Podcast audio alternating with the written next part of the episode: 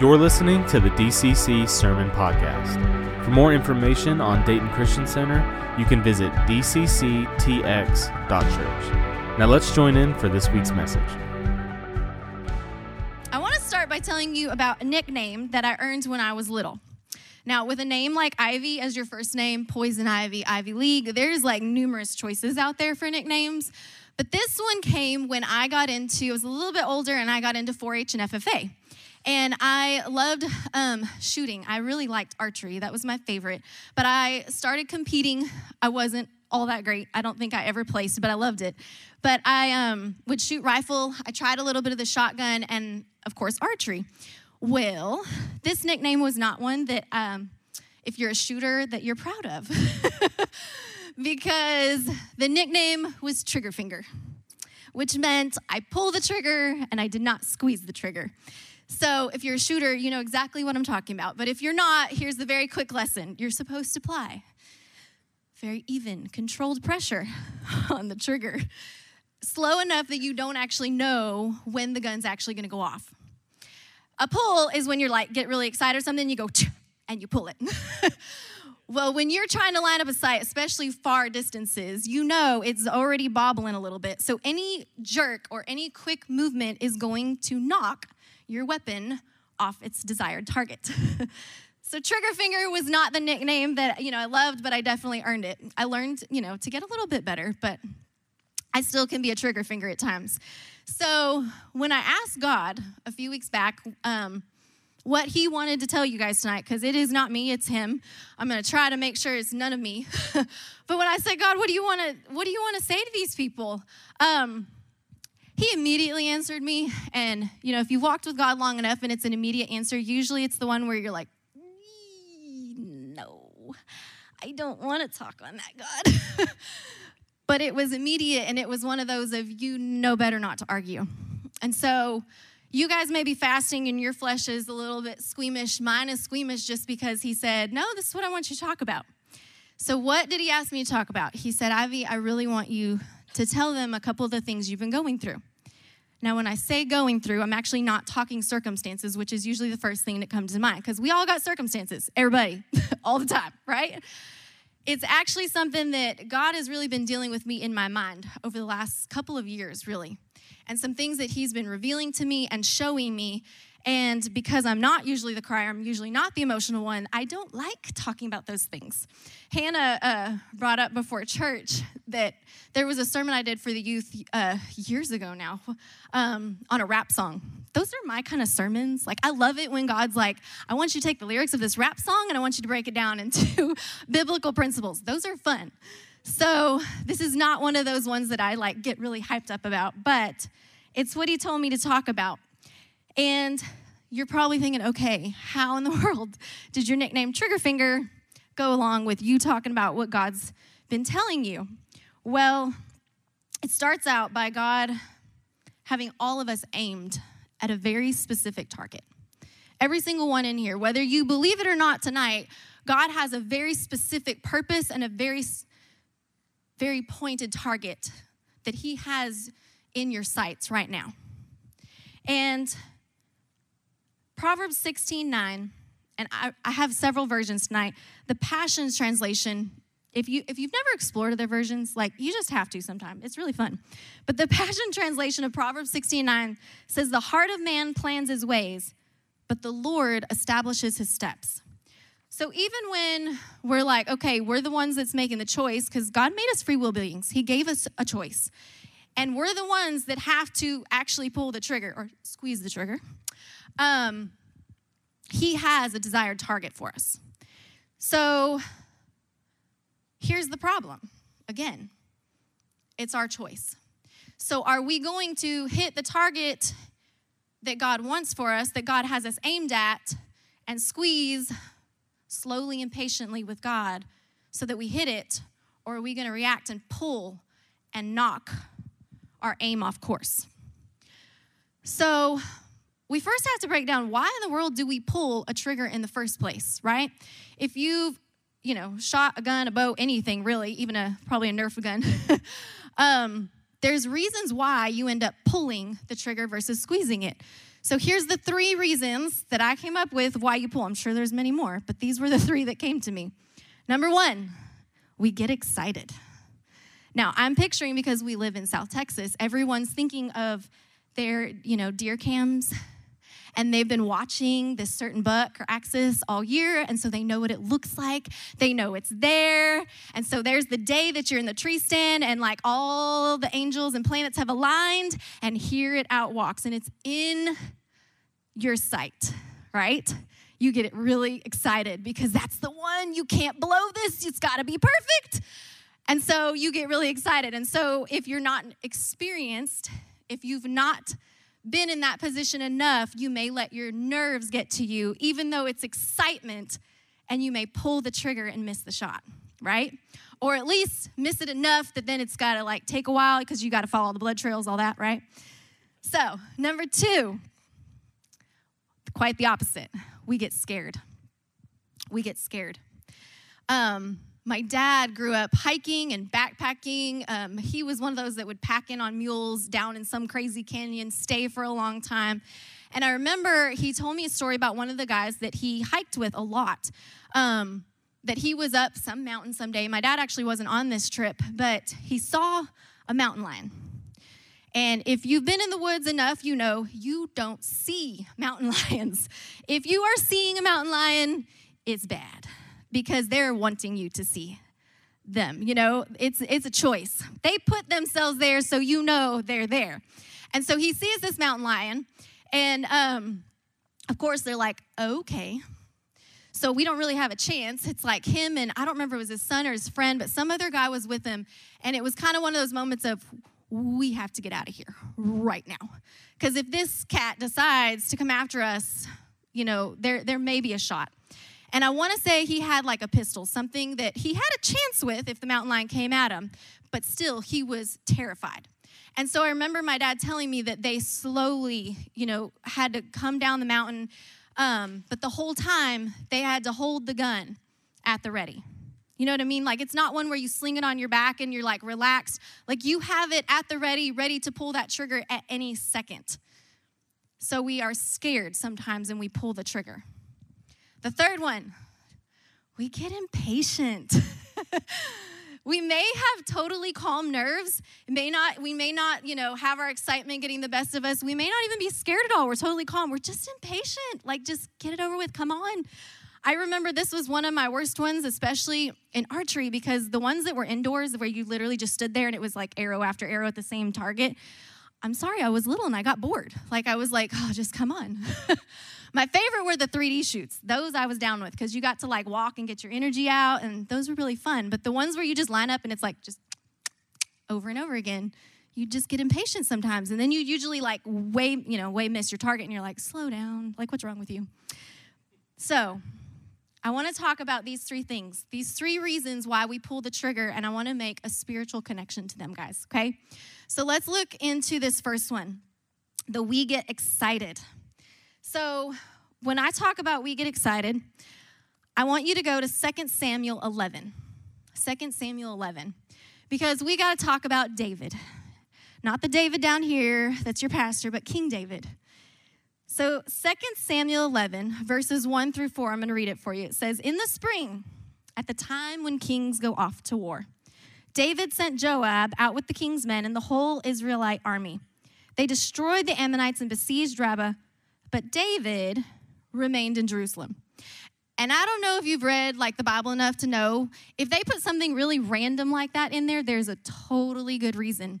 And it was to tell you he wasn't supposed to be home. he was supposed to be out with them. It said, when kings go off to war, which meant, uh, you're the king, David, you're supposed to go off to war. And so, this little tiny sentence you could just read over and you totally miss the fact that God did not want him to be home during that time, but he was. So this is what happened. Said one evening, verse 2 David got up from his bed, walked around on the roof of the palace, and from the roof, he saw a woman bathing. The woman was very beautiful. And in the uh, Passion Translation, it says stunningly beautiful, like, I think every woman wants to be that girl in God's Bible to be like, that was the stunningly beautiful one.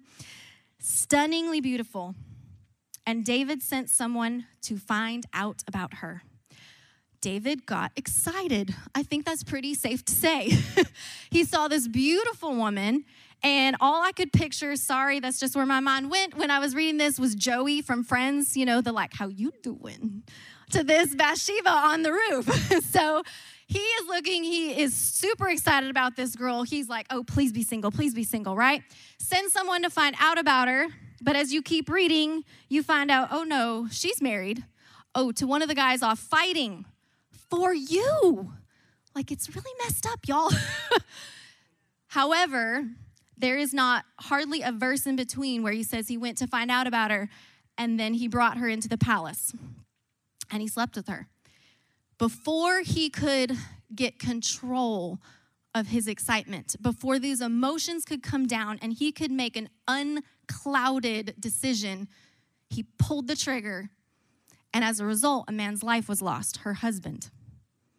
Because she gets pregnant, he tries to like accidentally get him killed. That doesn't work. So now just just make sure he dies in battle. Made sure it happened.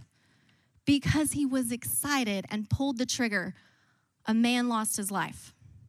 Y'all, that's serious. Sometimes when we pull the trigger, because, you know, again, if you're pulling the trigger, I mean, you can see my trigger finger, you know, and what's so funny, I'm here as a teacher, and I'm like, as soon as I do this, I'm like, I'm not supposed to do that. But sorry, but when you pull it, you can see I would pull it to the left. If I really jerked on that sucker, right, it's gonna pull off target to the left. Now, think about like the super dramatized version of this. If I pull really hard, I could end up hurting the people right next to me, the people nearest to you. Does that make sense? And that's what happened here with David when he got excited. He pulled in a moment of reaction, and people near to him paid for it. There was um, a young man I actually think of that when he was growing up, we knew him as a little kid, and as he was growing up, becoming a teenager, like you just saw the call of God on him. He is anointed for ministry. You knew it from, I mean, the time he was a little toddler and he was growing with the Lord. He was just like on target for it, right? And there was a time in his life where the church that he was at, um, a position came open. Someone left suddenly, a position came open, and they knew, hey, this guy's anointed. We've known it for years. Here's a position. Like, it just must be God. And in their excitement and reaction, they just put him in that position way too early. And the result of that, because they just reacted, it just made sense in their heads. They didn't stop again to let the emotion, the excitement over it calm down, check it out with God. This kid ended up running from ministry, running from his family, from God for years and is just now taking steps back into the ministry. I mean, they have huge consequences sometimes from not waiting out the excitement and checking it with God. So, what about the second one? We get scared. Let's look at someone very near and dear to King David Saul. Go to 1 Samuel 10. 1 Samuel 10 verses 18 through 22.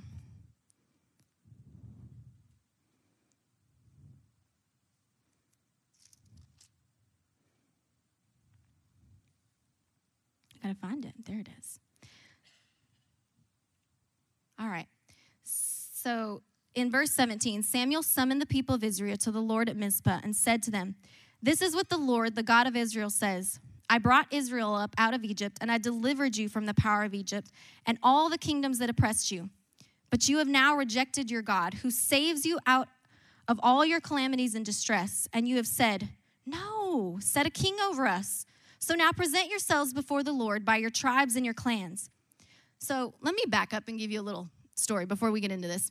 Pretty much what this is right now is this is Saul, pre king, okay? So Saul was the king way before David was the king. And the Israelites were going along, they were being led by the Lord, and the Lord, or the Israelites were like, no, all the other countries have a king. We want a king. And God was like, yeah, no.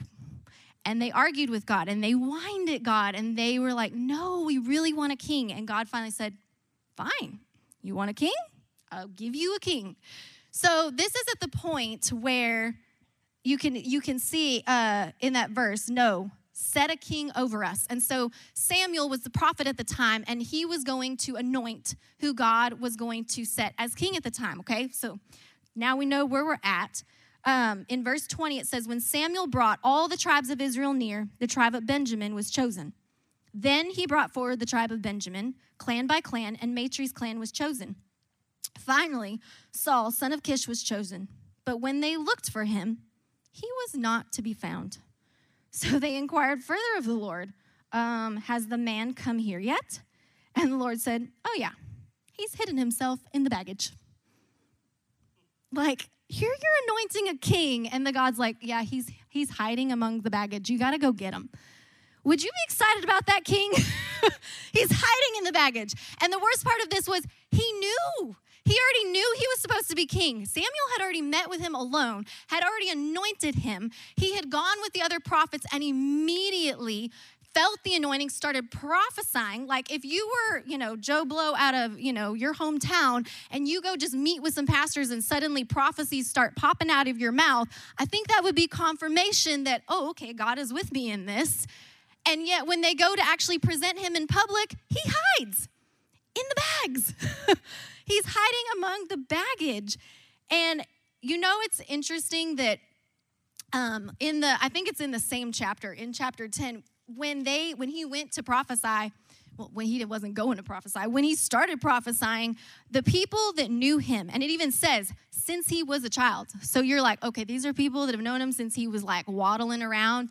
They said when they saw him prophesying, it was like, oh, oh, God must be here because it was one of those drastic changes that was obviously God. This was not a kid, you could just tell by the way the scripture reads, this was not a kid that they expected this out of. Does that make sense? So it's like, okay, this is a drastic, automatic change. You are just prophesying. You've had the prophet of God anoint you, and you're hiding. And what we learn about Saul is he was scared. He felt inferior most of his life. And he was he would get jealous and he would get scared because of that inferiority feeling. So let's talk about a time that his fear caused him to pull a trigger. Look at 1 Samuel 13, just go a couple chapters over. 13, starting in verse 5. So it says, The Philistines had assembled to fight Israel with 3,000 chariots, 6,000 charioteers, and soldiers as numerous as the sand on the seashore. They went up and they camped at Michmash, east of Bethaven. And when the men of Israel saw that their situation was critical and that their army was hard pressed, they hid in the caves and thickets, among the rocks, in pits and cisterns. In other words, they hid everywhere they could, y'all. Some Hebrews even crossed the Jordan to the land of Gad and Gilead. Saul remained at Gilgal, and all the troops with him were quaking with fear. This is a very obvious one of you are scared when you're holding that weapon. He waited seven days, which was the time set by Samuel. That was the prophet, right? He said, Wait seven days and I'll come back and I will sacrifice for God before you fight. So he waited these seven days. Samuel did not show up to Gilgal. Saul's men started scattering. The few men he's got with him, they're starting to run. And so he said, Bring me the burnt offering and the fellowship offerings. And Saul offered up the burnt offering. Just as he finished making the offering, Samuel arrives. It's one of those of like, Of course, now you show up, right? So Samuel arrived, and Saul went out to greet him. And of course, Samuel says, What have you done? What have you done? You see, he saw what was ahead of him, what was facing him, the enemy in front of him that was ready to rip him apart. He had men standing by him, but they're all shaken. They're all scared out of their minds. And so when that second happened and Samuel wasn't there right now, And don't we feel that sometimes in our lives when we're like, God, if you don't show up right now, I can't go one more second. I cannot go one more second if you don't show up. That's how they felt.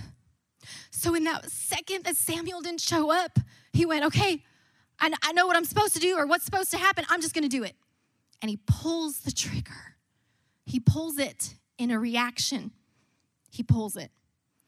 And what's sad is he doesn't learn his lesson either. you just keep going in Samuel. You can go to 1 Samuel 18, 28. Where is it at? Right here. 1 Samuel 18, 28. When Saul realized the Lord was with David and that his daughter Michal loved David, Saul became still more afraid of him. And he remained his enemy the rest of his days. So if you don't know the story, Saul becomes king. He does, even though he hid in the bags. he still became king. And the fear just followed him when he was in that story where he did the sacrifice too early, which he wasn't even supposed to be the one sacrificing. He was king at that time, leading the army. And then when you fast forward and you're in chapter 18 with him, this is where God pretty much said, Dude, you have just messed up over and over again. So, yeah, you're done. And I'm going to let David become king. And God tells him this. He said, He straight up tells him, Because you keep pulling the trigger and missing the target, I am no longer going to let your lineage reign. I am choosing a new king. That happened to be David. So he knows David as a young boy. And so Saul starts to see him gain popularity and become the guy and he sees that he's got the anointing and the anointing's leaving him and he's jealous but he's just he's more scared because that has been his MO from the beginning. He was scared. And so he reacted again in fear and just goes on a rampage trying to kill the guy, wastes all the money, all the resources. It's a crazy story. Y'all should read it. but something, you know, interesting about him was he habitually did something and it revealed that character in him. So fear is a motivator, I think we can all say. And sometimes it can be a good motivator, don't get me wrong. There's times where competition, you're in competition and you've got like the butterflies, it's a good kind of scared. And it can just motivate you to step up to the plate, right? But you have to make sure that something is the fear of God and that you are in reverence to God and that's the fear you're feeling, then the manipulation of fear from Satan. And don't get the two confused. Make sure you walk with God enough to know this is the fear of God in me. This is not the manipulation of fear in me. I think one of the um, coolest stories that I think of with fear actually came out of a Bible study I did with um, some teenage girls years ago. I did it several times. It was one of my favorites. Um, Lisa Bevere wrote it, and she tells a story of Sleeping Beauty, which of course every girl usually grows up knowing. And if you know, most of you know the story of Sleeping Beauty. They like, you know, the little witch comes and curses them, says you're gonna prick your finger on a spinning wheel on your what 16th birthday or 18th birthday, I don't even remember, and you're gonna fall asleep for the rest of your life. So what do the parents do? Instead of like, we're going to get the best spinning wheel people up here in this castle, and we're going to teach you how to use this properly so that there is no way you would even put your finger near that, that prick. Instead, they burn them all, get them out of sight. This poor girl's never even seen one. She don't even know what it is. Why? Because her parents reacted in fear. They went straight to the extreme of the fear of this thing happening that they just tried to get rid of everything that could possibly get in her way of this. Instead of teaching her from a young age, this is what this is, this is what this looks like, this is how you properly use it. They went to fear, the extreme. And I love that Lisa Bevere put Ecclesiastes 7:18 in there. Let me see. Did I mark that one? I did. Ooh. Ecclesiastes 7:18. It says it's good to grasp the one, but not let go of the other. For the man who fears God will avoid all extremes. And when I was a, a young girl, that was a huge verse for me because there were times that I would look at religion and churches and see extremism. And sometimes I would be like, um, okay, I know there's like extreme faith, but like, just don't know about that. And this really settled it in my heart of God is not a God of extremes. And I'm not talking about extreme faith. You know what I mean? I'm talking about decisions that churches and people make on doctrines and they take something way off in left field somewhere. God's not the God of that, guys. He's not the God of extremes. Extremes come from fear. All right, so let's get on to this last one. We get impatient. Oh, we get impatient. And since we've talked about David and Saul, we of course have to go all the way back to Genesis and talk about the founding father, Abraham. Because, y'all, I don't know of any more impatient story in the Bible. There's several, but this one kind of takes the cake, if you will, right? Genesis 16:1 is talking about Abraham and Sarah. Abraham is literally the father of Christianity for as we know it. When you read through the Bible, you hear all of the Jewish people referring to the father, uh, you know, uh, the God of our father, Abraham, Isaac, and Jacob. This was the lineage, okay? So this was the first one. This was Abraham, like he is the guy. And in 16:1 it says, "Now Sarah, Abraham's wife, had borne him no children, but she had an Egyptian maidservant named Hagar." Okay. So, quick backstory on this one, just again, if you don't know, Abraham and Sarah had a promise from God. God said, You are the guy. I'm going to establish my lineage through you. You're going to have sons as numerous as the stars in the sky. And I'm just saying, if that was me as his wife, I'd be like, oh no, not that many. Chill out, God. but back then, you know, it was a it was a good thing. You were like, you were you were the woman if you could like give him all kinds of kids, right? So God promises them that though. He says, Your sons are gonna outnumber the stars. There's gonna be so many of them. And now they're old. Like we're talking real old, like everything is done and gone and dead, and there is no kid. And so, of course, they're way beyond doubting at this point, and they're like, you know, I don't know what's supposed to happen. I know that I know that God told me that this is my promise, this is my target, this is where I'm supposed to be going, but there is no young ones running around, right? And so, Sarah says, okay, well, if I know God told me this is the promise, that's where I'm supposed to end up, and I have the resources and I know how to get myself from point A to point B, maybe I'm just supposed to do it. Maybe that's it. She got impatient. So she just took care of business. She said, Well, I've got a maidservant. We do this all the time in the old days. So he get, she gives her maidservant to her husband. Of course, she has a kid, Ishmael. If you don't know the history of Ishmael and Isaac, Y'all, it's an interesting one. You know the Arabs, like the Taliban, all those people? Guess who they come from? Ishmael. The one where Sarah decides, I'm gonna hit the target on my own. Yep, that's where the Arab nation comes from. Later, of course, God goes, okay, y'all, you screwed that one up. But the good thing that I love about God is even if we may miss a few targets on the way to the final one, He gets us to the final one as long as we choose to come back to Him every time. Every time. And I want you to hear that clearly tonight. If you have messed up over and over and over, you've pulled trigger after trigger after trigger, and you're like, I'm nowhere near that target. There's a final target for everyone, and God will get you right back on it in a heartbeat. You just have to choose to go back to it. Okay?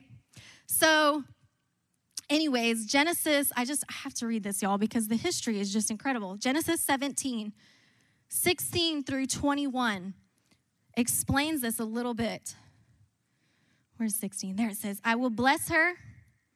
This is God talking to Abraham. It says, I will bless her, and I will surely give you a son by her. I will bless her so she will be the mother of nations. Kings of peoples will come from her. And Abraham fell face down. He laughed, and he said to himself, Will a son be born to a man a hundred years old? Will Sarah bear a child at the age of 90? And Abraham said to God, Come on, God. If only Ishmael just might live under your blessing.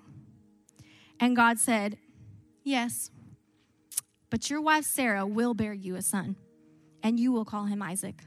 And I will establish my covenant, covenant with him as an everlasting covenant for his descendants after him. As for Ishmael, I have heard you. I will surely bless him. I will make him fruitful. I will greatly increase his numbers. He will be the father of 12 rulers, and I will make him into a great nation. But my covenant I will establish with Isaac, whom Sarah will bear to you by this time next year. And what's interesting is he later tells you that Ishmael, when God was speaking to Hagar, the maidservant, pretty much he said, Ishmael and all of his generations will be a wild donkey of a man. He will live pretty much as an enemy to Isaac. And he is still to this day. So, oh, and just a side note too, with this whole, I'm telling you, the history and all this is amazing, guys. The the Arab nation is it's they're the they're the Muslims, right? The Muslims follow a book called the Quran. Do you know what it says in the Quran? It says Ishmael is the covenant promised child. My Bible, the living, breathing, alive word of God, says, uh uh-uh, uh, it is Isaac. And then in Revelation 22, just in case I doubted it, this book says, in case you thought about it, anything added to or taken away from this, you will be adding plagues and curses to your life. And I think that plays out as well. If you can see with the Arab nation, they have added curses to their life because they tried to change what God designed. So it's pretty easy to figure out trigger fingers, guys. Ooh, they cause us jack up our shots and miss our targets. And hear me in this we pull the trigger because we are reacting, not responding. God calls us to respond to situations with His guidance, with His wisdom. When we try to do that on our own and react in the moment, we will mess it up, probably every time. So, to the part that God said, talk about what He's been showing you. About three years ago, this is where it all started. I went to the women's conference up in Colorado. And our ladies ministry has gone there several times, but this was the year that they we didn't go as a group. But I loved it. Y'all know how amazing it is, those of you who have been. And I was like, I'm not missing it. So I hopped myself on a plane and went by myself. And it was really, it was really kind of cool because there really wasn't anyone I knew. I mean, I don't have trouble making friends, but I wasn't there to hang out, have fun, or get distracted. It was me and God. And I remember a few nights in, and when I say a few nights in, those that have been know you've been in a lot of worship and prayer and soaking in the word by the end of this conference. And a really sweet friend of mine, um, I don't know if she asked if I wanted to pray or if I asked her, I don't remember, but I ended up kind of off with this sweet friend of mine, and she just said, Can I pray with you? And I remember her saying something along the lines of, It's a little weird. I'm gonna ask questions. Just close your eyes and just see what God tells you. I'm like, okay. So I remember one of the first questions she said, she says, What are you scared of? And again, I've been soaking in the word, soaking in worship and prayer. And so immediately I heard, losing my friends. Now that seems weird, probably to a lot of you, but in my mind and in that time, the history started playing since I was little. And so, just really quick, like snippets of this, just so that you get a little understanding. I had, you know, like childhood best friend all through grade school, goes to middle school, decides out of nowhere she wants to hang out with another crowd. She had been my best friend, my next door neighbor, so we were literally together all the time. Goes off, I don't hardly talk to her till her senior year. She actually ended up getting killed in the house next to me. We heard the gunshot by her boyfriend later. So I never got another relationship with that girl. So I get to junior high. I've got another friend moves in. The teachers think we're related. We were so close, they actually thought we were sisters when we would go into new grades. But her dad was a doctor at hospitals, one of those that, like, I guess they bring in to like fix some stuff. And so they moved him every three to four years. So three years down the road, best friend moves way out of state right? And so I try to stay connected with her back before there was all this crazy stuff. And I remember reaching out to her and I was like, no, we're gonna, like, we're close. We're gonna stay connected. I don't care where you are. And I remember her like blowing me off. And it hurt.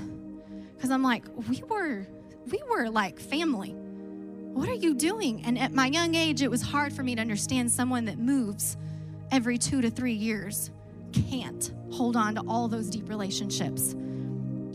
Right? Same thing kept happening. Had another best friend for the next three years. I let in just as close. We were family, moved out of state right before our senior year. Like things just kept happening like this. Even in my adult life, would have someone I let in, finally let my guard down with, would tell him everything. She was single at the time she got married. The husband dynamic didn't mesh with our family. We knew it. I can't even tell you the last time I talked to her. Guys, this was something that had been Satan my entire life, telling me lies that my friends are going to leave me every time. And I knew I was scared of it. And God at the Colorado conference says, You have to give that up. You can't block yourself off because at that time, I realized I was doing that. I realized I was building walls to protect myself. That nobody gets there anymore because I don't want to go through the hurt again. The other one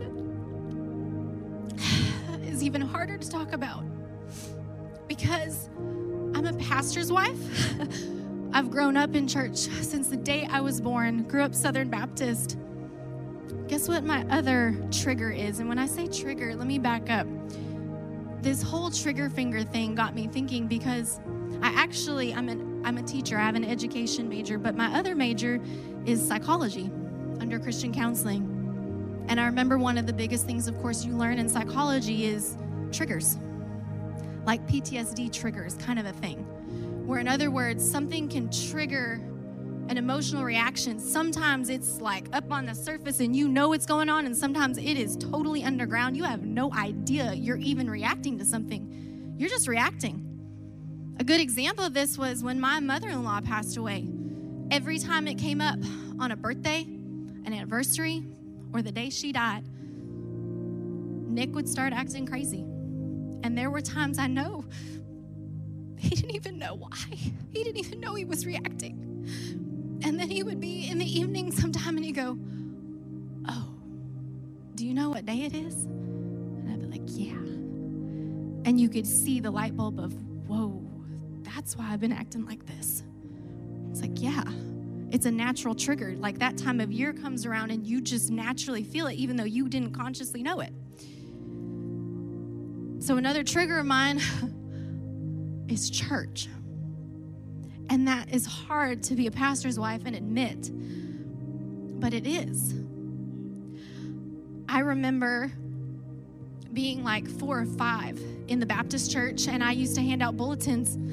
And I loved working with um, one of these older men, passing out the bulletins, thought I was big stuff. And I remember the worship song was playing in the foyer, and I just started spinning like spinning circles. I'm five. And he came up and reprimanded me because he said, Baptists do not dance.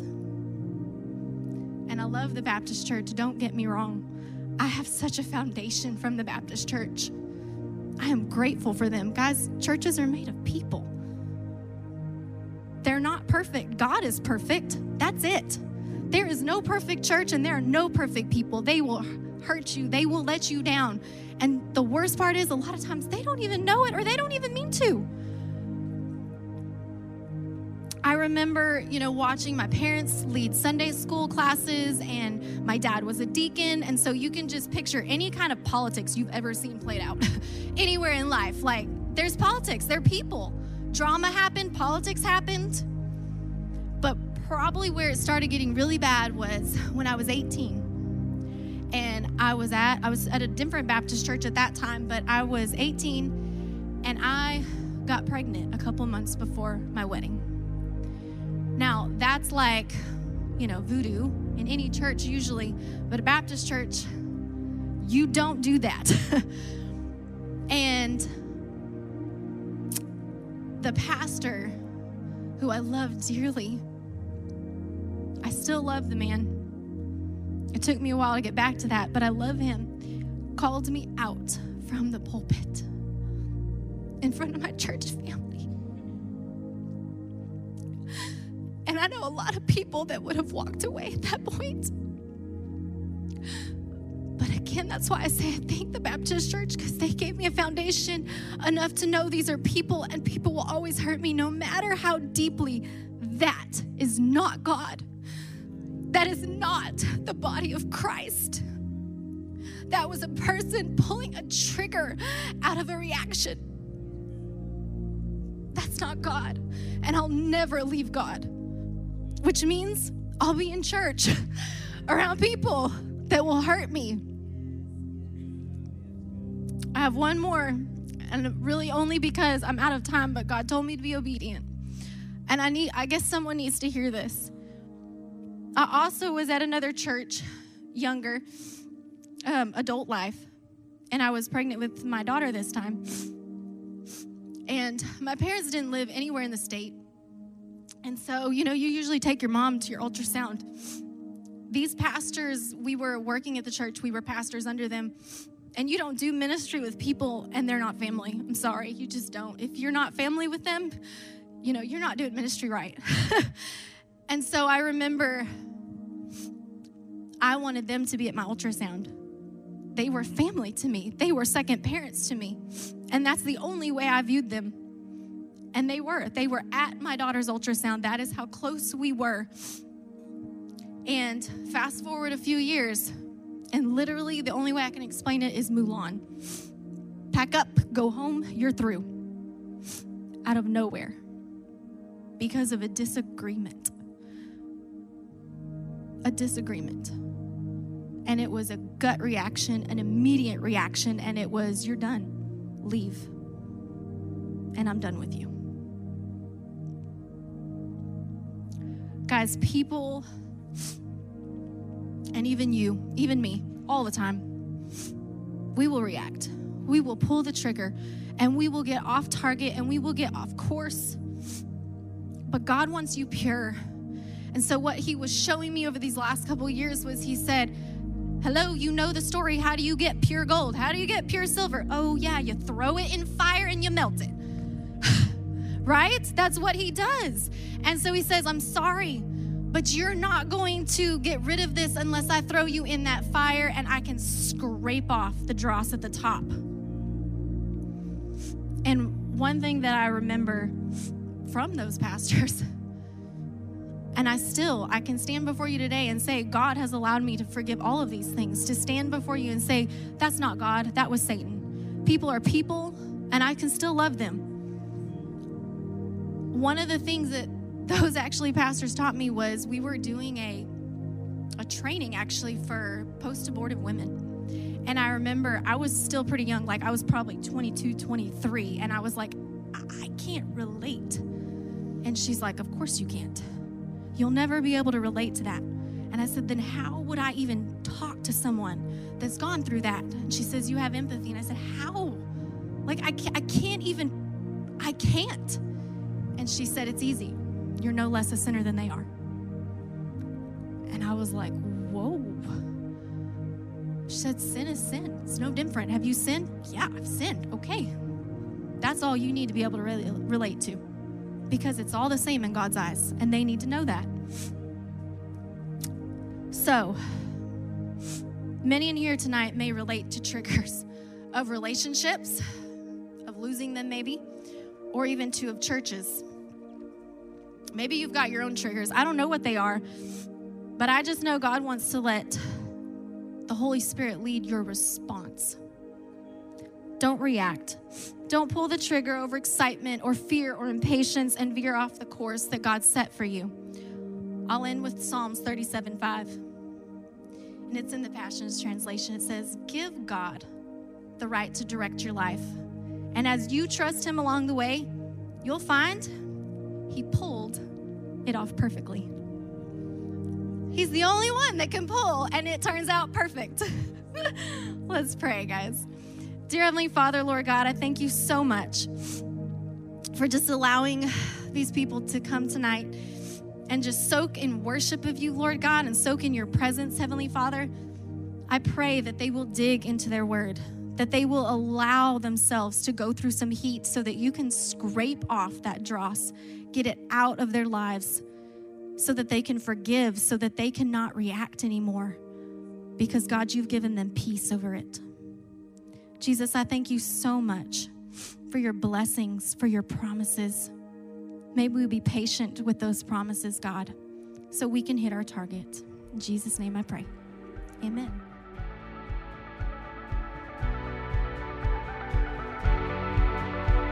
We are so glad that you chose to tune in with us this week. We hope that today's message left you challenged, encouraged, and inspired. If you enjoyed today's message and would like to hear more, you can find us wherever it is that you listen to your podcasts, as well as on YouTube. Thanks again for listening to the DCC Sermon Podcast.